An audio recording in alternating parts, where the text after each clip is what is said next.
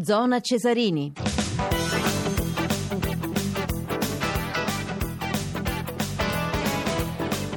Ancora la buonasera da Maurizio Ruggeri e un saluto anche a Marco Mascia alla parte tecnica.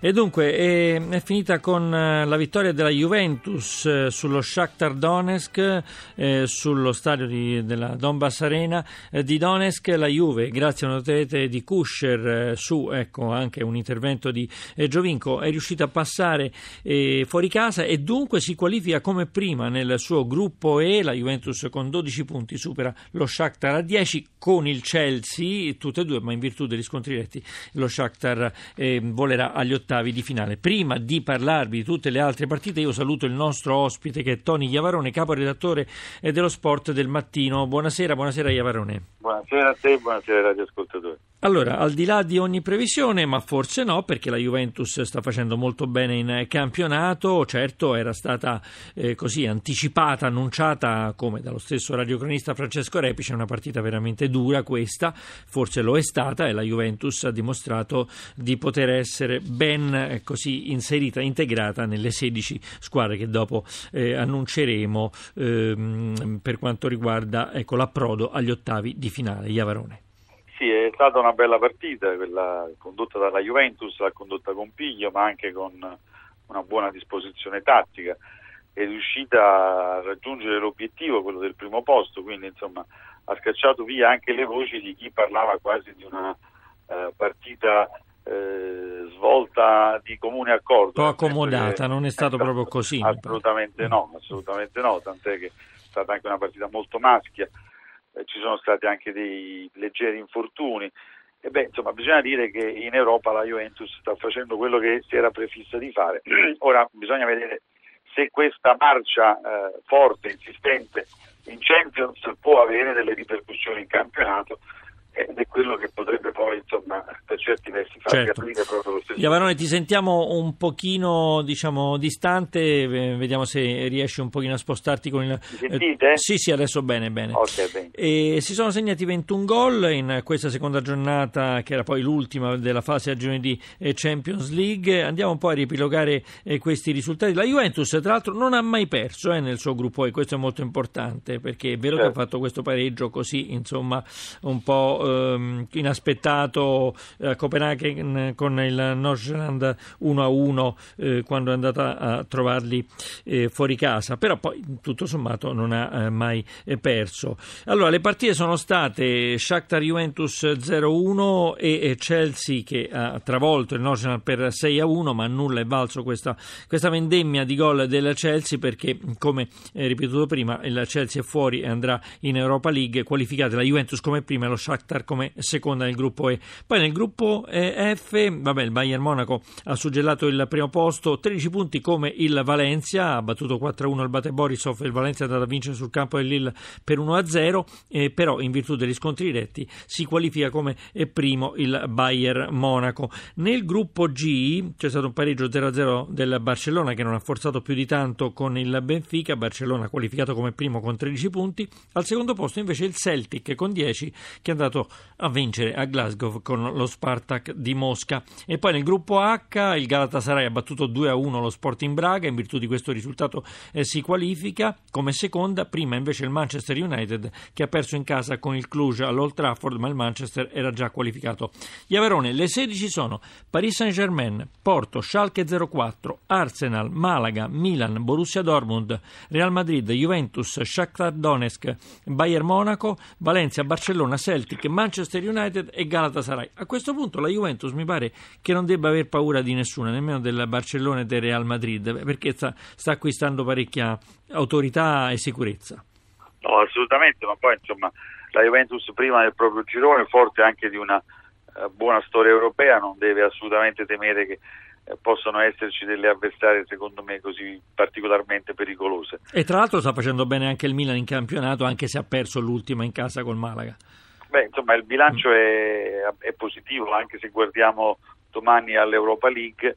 eh, vediamo che comunque eh, credo che quest'anno l'Italia si stia riscattando e stia marciando molto bene in quello che sono le varie competizioni continentali, proprio a dimostrazione. Scusami, come... Iavarone con lo Zenit ha perso eh, il Milan in casa, era sì, insomma un, un, un, mio lapsus. Prego, prego. No, dicevo che comunque l'Italia si sta riscattando e sta anche guadagnando buone posizioni nel ranking UEFA perché le nostre squadre anche in Europa League si stanno comportando molto bene, eh, sono già qualificate il Napoli, l'Inter eh, e credo che si, si, possa sperare che a differenza dell'anno scorso questa volta le eh, situazioni delle nostre squadre in Europa possono arrivare a buon fine. Questo, insomma, Beh, sì, possiamo rendere... migliorare se non altro il nostro ranking perché certo, giustamente come certo. dicevi tu Juventus e Milan stanno andando avanti, poi Napoli, Inter e Lazio stanno facendo bene in Europa League, eliminata l'Udinese, però insomma voglio dire abbiamo eh, a questo punto cinque squadre che ancora sono in corsa.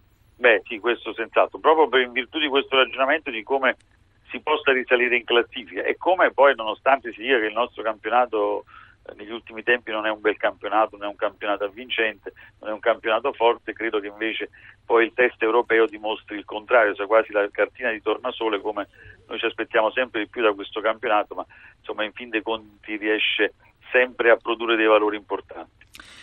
Tony Iavarone, caporedattore dello Sport del Mattino, per quanto riguarda l'Europa League, domani alle 19 sono due partite, Napoli, PSV Eindhoven e Udinese Liverpool. Udinese, lo abbiamo detto, è fuori eh, dall'Europa League quindi una partita che non, flu- non influirà sulla classifica. Il Napoli eh, invece è, è, diciamo, è, è, già qualificato, è già qualificato, se la vedrà col PSV Eindhoven. Napoli che se la vedrà con l'Inter domenica nel posticino anticipo serale Inter-Napoli, questa è una partita eh, veramente molto dura per quanto riguarda il campionato.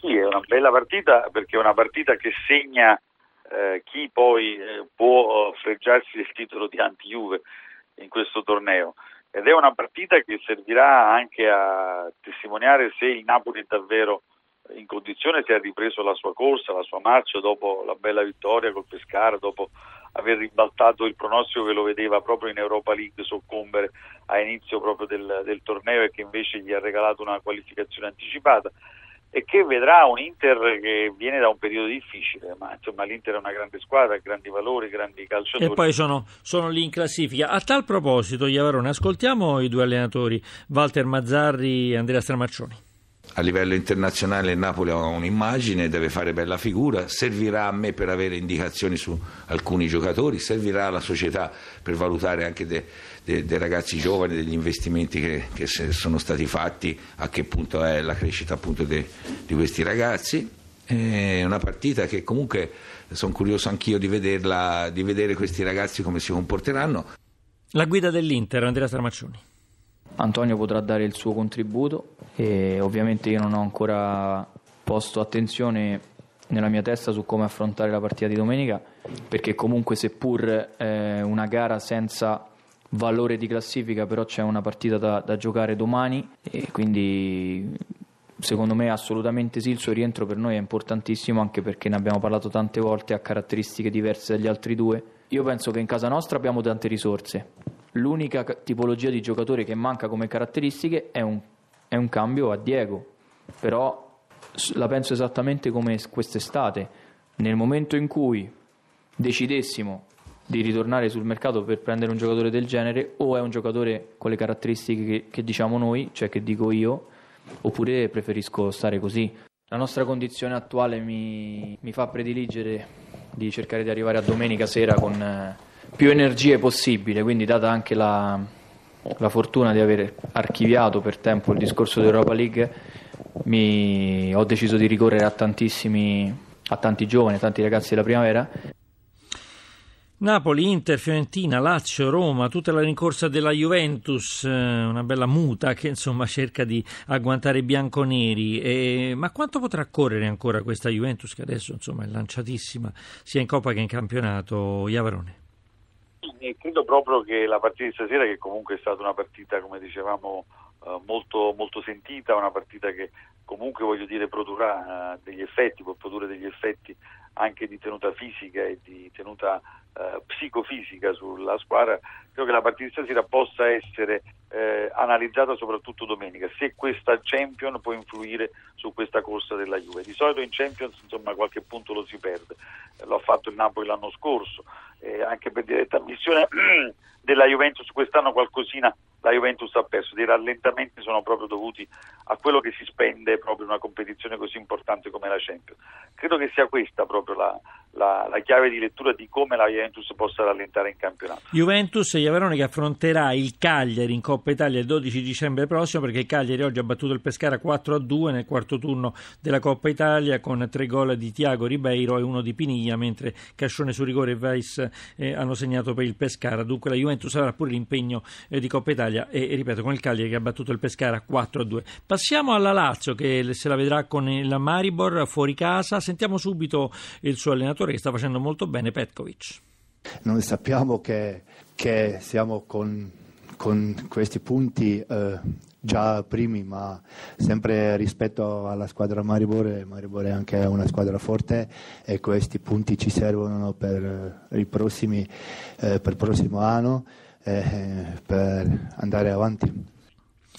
Beh, ehm, Iavarone ha fatto bene Delio Rossi, ha fatto bene anche Reia, adesso sta facendo bene anche Petkovic. Merito delle, degli allenatori o di una Lazio che tutto sommato sono varie stagioni che comunque sia non, non molla, non cede?